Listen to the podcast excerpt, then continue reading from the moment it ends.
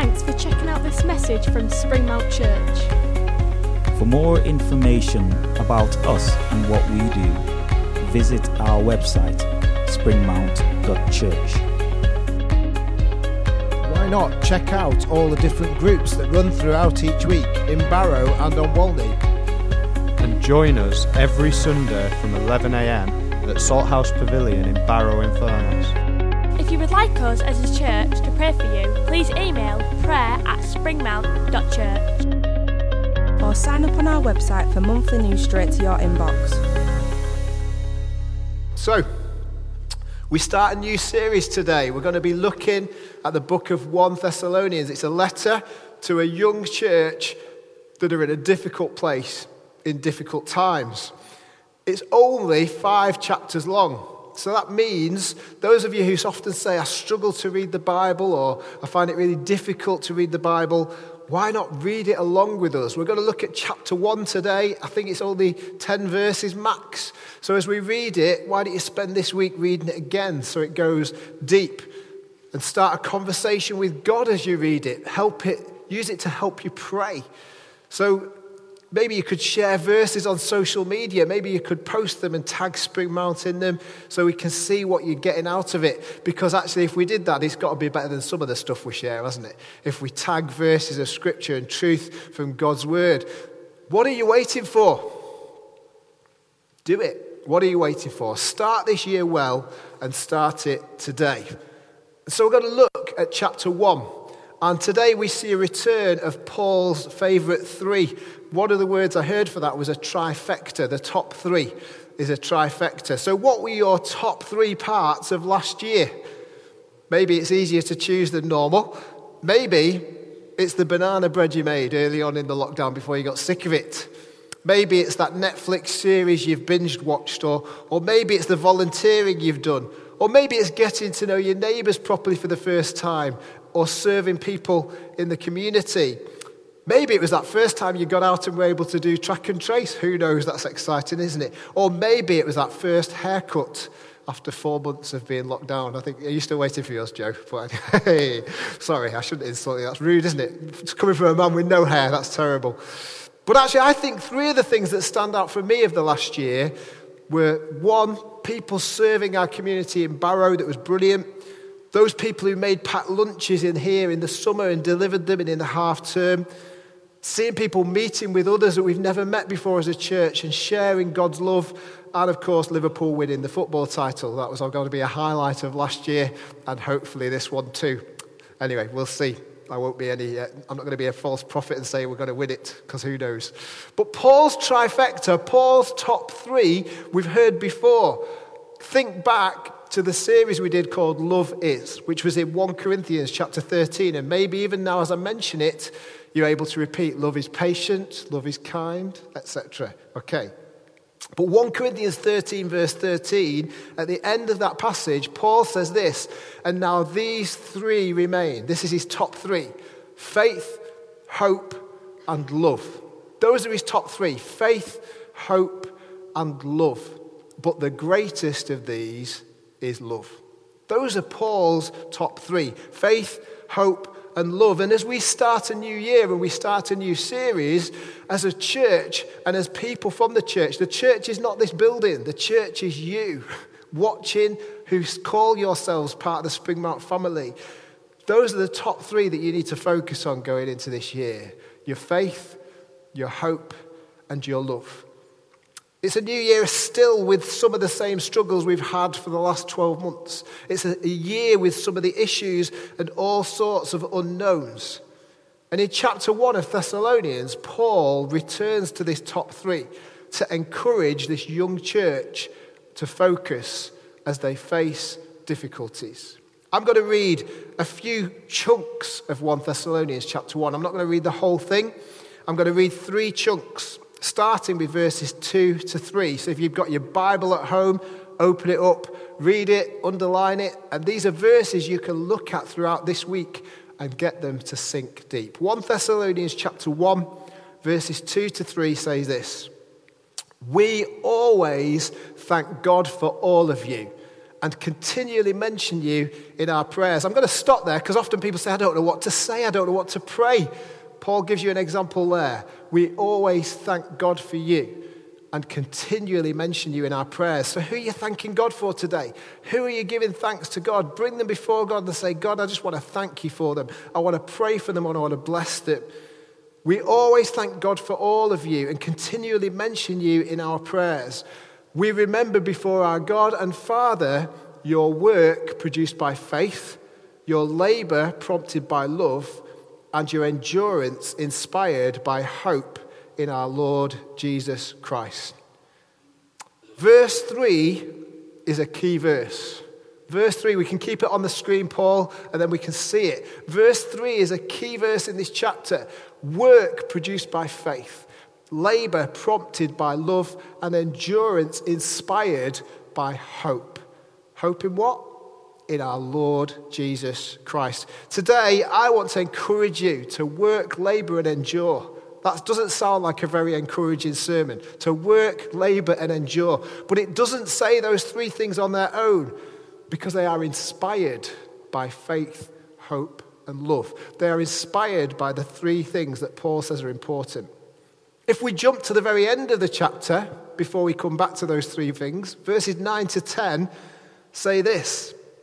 Halfway through verse 9, the people tell how you turned to God from idols to serve the living and true God and to wait for his Son from heaven, whom he raised from the dead, Jesus, who rescues us from this coming wrath. He's writing to a church that have turned from the old stuff, that have turned from the old idols, that have turned from worshipping what isn't right to worshipping the true God. And they are waiting for Jesus. They are waiting for Jesus. Jesus said he was coming again. He was coming again to rescue. He was coming again to redeem and save and remove and make all things new. So, church, we are waiting. Just as this church in Thessalonica was waiting, we are waiting. I want to ask you a question. What is the longest you've waited for something? I'm not talking about how long you have to wait for the bathroom when your sister's been in there, Joel, or when Warren's been in there, Joel. Or I don't, I'm not talking about waiting for something simple or small. I, may, I know some people are already waiting for next Christmas. Stephanie Potter. Anyway, if she's watching. I don't even mean waiting for your food to, be delivered, food to be delivered by Uber Eats. You know, some of us, I see these posts on Facebook. I ordered food an hour ago and I'm still waiting. I'm not talking about that sort of waiting. I've had a few scary thoughts this week, and I don't mean horror film scary thoughts. Not only this year am I closer to 50, this year will be the last year in full that I have the number four at the beginning of my age. That's a very scary thought. Very scary thought. You too, Peter Docker, as well. It'll be the last year you have four before your age. And this year, my daughter turned 21. 21 is a magnificent milestone. And this year, myself and Roz will celebrate our silver wedding anniversary. That's 25 years that Roz has put up with me. I can remember being young and it was all the old people that had silver weddings. It surely can't be me. I'm not old. Joel's nodding his head. That's a bit scary. But the fact that I've got my silver wedding this year and the fact that Chloe turned 21, it reminds me that Roz married me just a few weeks after she turned 21. That's a scary thought. That my daughter is now the same age that my wife was when we got married. That, that, uh, that worries me. it just worries me. Joel, this year, turns 24. He turns 24. I was 24 when I got married to Roz. There's another scary thought. Oh my days, oh my days. But we were engaged for three years. And for the last of those three years, I was studying in Aberystwyth. I don't know if you've ever been to Aberystwyth. It's a beautiful place on the coast of Wales and drove every day down the hill to the, to the old college building, saw the sea, saw the pier. It was beautiful. But it was a long, long way from Barrow in Furness. And often I would travel up and down the motorway to do some work on the house that we'd bought, ready to be married and move in together. I was waiting to get married. I was waiting. But I didn't just sit for three years twiddling my thumbs, although perhaps with my degree in chemistry I didn't do as well as I could because I did a bit more twiddling my thumbs than I did revising. But hey, I didn't just sit and twiddle my thumbs. So, how did I wait? How did I wait for that opportunity, for that day to come when we were married? Well, it was with excitement, it was with anticipation. We were working towards the day. I didn't just sit and wait for it to happen. Roz didn't just sit at home and wait for the day to come. There were plans to be made. We talked about it. I spoke with Roz most nights. We didn't have mobile phones. We didn't have Facebook or Snapchat or all those things. We wrote letters. We talked about it. We were excited, looking forward to that day when we would become husband and wife and we could move into that house. That expectancy filled our waking hours, our waking thoughts. Waiting isn't an absence of activity. Yet it wasn't always easy. The wait wasn't a nothing before the something. The wait wasn't just nothing and then it happened. The wait was just as important. We've sung this morning, haven't we? That you're working in our waiting. God is working while we wait. So, shouldn't we do the same for him? Shouldn't we be doing the same for him? Waiting was still full of important moments, it was still full of memorable opportunities.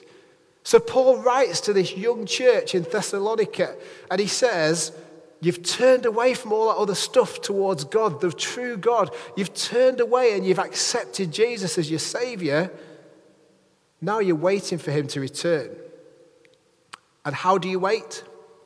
with work prompted by, produced by faith, with a labor prompted by love, and with endurance inspired by hope in Jesus. Waiting biblically isn't scanning the skies for signs. Waiting biblically isn't looking around to see what's going on. Waiting biblically is working, laboring, and enduring, inspired by faith, hope, and love. So, what is faith? Well, we've done a series recently on that. Faith is being sure of what we hope for and certain of what we don't see. But faith looks back. Faith looks back to the Jesus that came the first time, So, the first coming of Jesus that we remember as a baby born, but that we remember as a, a man who died and rose again. That faith in Jesus, the fact that we know what he's already done for us, should inspire us to work for him, should produce a work in us. If you read the book of James, it says that faith is shown in what we do. James chapter 2 says, faith without works is dead. If it doesn't inspire you to do something, then it's not real faith. It's not what we say, it's the way that we say it. No, it's not what we say, it's how we act, how we behave, and how we serve. That's faith. So, the first of Paul's top three, the first of Paul's trifecta, is faith produced by work. And as we wait for Jesus to come again, we need to serve and demonstrate the faith we have in Jesus by putting others first, by putting others before us. You know, waiting for my wedding day, I drove many miles. I smashed up old floors. I wheelbarrowed rubble into spaces that needed filling. Why? Because I wanted to be able on that day to share a home with my wife. So faith that I was going to get married inspired the work. It produced the work in order to be ready for that wedding day. So, where is our hope? Faith might produce work, but where is your hope today?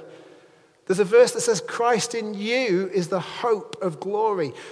What hopes do you have this year? If I said, What are you hoping for this year? I hope to be able to see my mum and dad physically again. I saw them twice, I think, last year after the lockdown started. Once under an umbrella in their garden and once from a distance in their garden. I hope to be able to see my mum and dad. I hope to be able to see my brother and my sister and their families. I'm hoping to go to weddings. There's at least five I've got already in the calendar. Who knows whether they'll happen, but I hope to be able to go. I hope that we can go away overseas on a holiday. I hope my children don't get married at such a young and foolish age, because that is young and foolish, 21 and 24. Oh, you're listening, yeah. Don't take anything else, Joel, this morning. Just take that. I hope you don't get married. I don't really. Well, maybe. Who, who knows? Don't quote me on that. But these things that I hope for are far from certain. Apart from the kids not getting married, I'm fairly certain that's not going to happen, but we'll see. But the hope in Jesus' return, the hope that Jesus is coming back to rescue, to save, to redeem, to make all things new, is certain and sure. His promises are true, and he wants none to miss out on that rescue. Jesus wants to take all, but sadly, many will miss out because they refuse to accept him and they refuse to turn from those other things. But are we supposed to just focus on the signs and watch the sky? No. We work as a result of our faith and we persevere in hope. That's what keeps us going. The fact that we know He's coming back again. We endure because He's coming back again. We keep going because there will be an end to all this trouble. There will be an end to the darkness. There is a light at the end of the tunnel, and that light is Jesus, the light of the world. But He's here today and now. Our hope looks forward to the second coming of Jesus. Our faith looks backwards to the, the first coming of Jesus when he died and rose again for us. So one is inspired from the past, and one is inspired by what is going to be. But what about today? What about 2021, January, Barrow in Furness? What about now? Well, now is about labour prompted by love. Have you ever had a labour of love Maybe you've thought about a craftsman making something beautiful out of wood or clay, or an artist painting a beautiful picture, or a composer creating a masterpiece, or maybe you've got a garden that you just absolutely tend and weed and grow. Maybe that is your labor of love. Why do we call it that? Because love is the thing that inspires and it energizes and it ensures that we are going to keep doing it. It's what inspires us to labor. This morning, if you're a Christian, is that how we feel about serving Jesus, no matter what? Or have we just been laboring? Is it a labor of love? Focus completely on the love that He had for us and the love that we have for Him? Or is it just become a labor because we've stopped looking to Jesus? You know, the present day, 2021, January, Barrow Furness, has to be centered and inspired by love. We need to look back to Jesus if we've lost that love. We need to focus on all that he's done and all that he is doing. We need to recognize who he is. Don has prayed that we've seen that in the songs, those songs that proclaim who he is the waymaker, the miracle maker, the healer, the mountain mover, the one who makes all things new. Today has to be centered and inspired by his love. It's no good just laboring. Why did Jesus go to the cross? Because of love.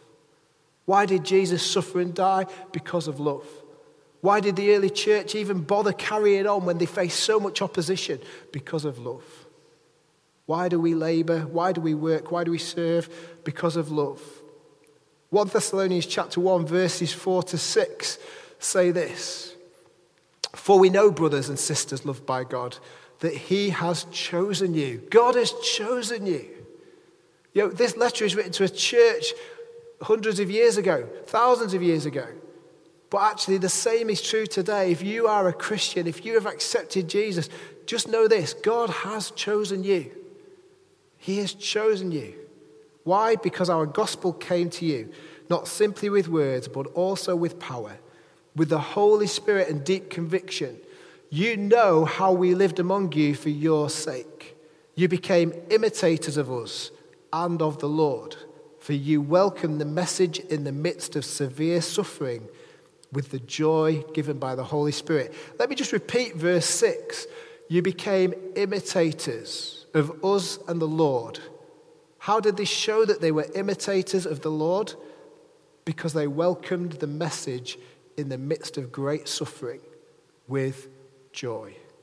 There was joy in the midst of severe suffering. That's how they imitated Jesus. You know, I can only do one impression, and it's of George and Zippy off Rainbow. I've done it before, I'm not going to do it again.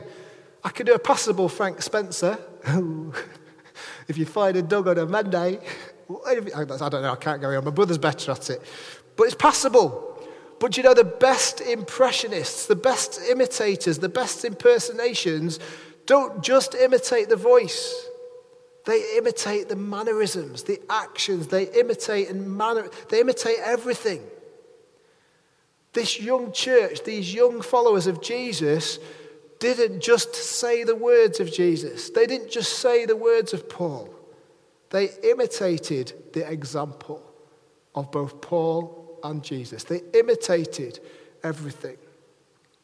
Even though they were in a very dark place, they imitated Jesus. Even though they were in the midst of severe suffering, with joy, they imitated Jesus.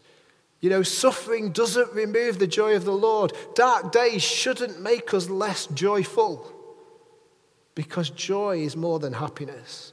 It may be difficult in these days that we have to be joyful. It may be difficult right now to be joyful. But this letter tells us we need to imitate Jesus. Whatever we face today, we need to imitate him. So, what can we take from this chapter? What can we, what can we learn from it? Well, we need to imitate and wait. If you read this chapter this week, 1 Thessalonians chapter 1, we need to imitate and we need to wait. And what do we do while we're waiting? Well, we work. Those people who are serving Springmount over on Walney and serving Walney Community Trust on Walney, delivering food parcels, to picking up prescriptions, they don't do it because it makes them feel good. Maybe it will, but they need to do it with a focus of love. Whatever you're doing in your street, in your neighborhood, for your neighbors, for your families, for your children, do it with love. We've seen a lot of hatred across the world this week. We've seen a lot of snarling faces. We've seen a lot of raised fists. Jesus says everything we do needs to be inspired by love. And I believe if it isn't inspired by love, then maybe we shouldn't do it. Wait wasn't about violence. Wait wasn't about hate. Wait has got to be inspired by love. We work while we wait for Jesus. Why? Because of our faith in his death and resurrection. We don't serve a man who died and that was it. We serve a risen Savior. We serve the Jesus who died and rose again. We serve the Jesus who set the example, who, when one of his disciples chopped the ear off a guard, he restored it and said, No. We serve a Savior who went to the last, the lost, and the least, who went to those who struggled. And we should labor in love. It's no surprise in 1 Corinthians that Paul says that the greatest of these top three is love. If you look at your top three for the last 12 months, is it inspired by love? Is it inspired by hope? Is it inspired by faith? We need to imitate and wait. So today, let's focus on the love of Jesus. Today, let's see the God who became man. Let's see the one whose love went all the way to a cross, whose love gave everything up. I read a quote this week that we have a king who went up a hill to surrender power. Why? Because of his love. Let's not just wait and see it as a nothing before the something. We're not just scanning the skies and looking at this saying we're living in end times. We're called to be acting. Faith without works is dead. So let's imitate Jesus as we wait for his return. Use the time of waiting and fill it with love. Today is the love. We look at the faith we had, we look at the hope for the future, and we, we need to totally surround today with love. Use the waiting. I waited three years to marry Roz, and it was difficult, but it was worth it. Maybe 25 years on, Roz is thinking it wasn't, but I'm sure she isn't. I waited three years. It was difficult, but it was worth it. Do you know, Jesus is worth the wait. The Bible describes his return like a wedding day, that we, the church, are the bride and he is the bridegroom. So as we wait, let us work, let us labor, let us endure. but let us do it inspired by faith, hope, and love. Jesus is worth the wait. Let's wait in faith, hope, and love as we imitate the King of Kings. Let's pray. Father God, I thank you that this morning we, we come not just to a building, not just to sing songs, but we come because Jesus came and lived, that Jesus died and rose. And Father God, whatever we face in 2021, this early church that Paul wrote to was facing persecution, was facing trouble, was facing great difficulty, seemingly in a great dark place. And yet the message was to be inspired by faith, hope, and love, to work, labor, and endure. Father God, I pray that we will be seen to be more like Jesus. Father, I pray that we will imitate the King of Kings, not just in what we say, but in how we act, in how we respond, in how we live our day to day life. Father God, I pray that we will be people who are seen as yours. And Father, I pray that as others look at us, they will see something that is different, that is supernaturally different, because we are filled and inspired by the Holy Spirit that brings joy, love, and peace. Father, let us start this year as we mean to go on, inspired by faith, love, and hope, so that we can work, labor, and endure for your kingdom now and forever. Amen.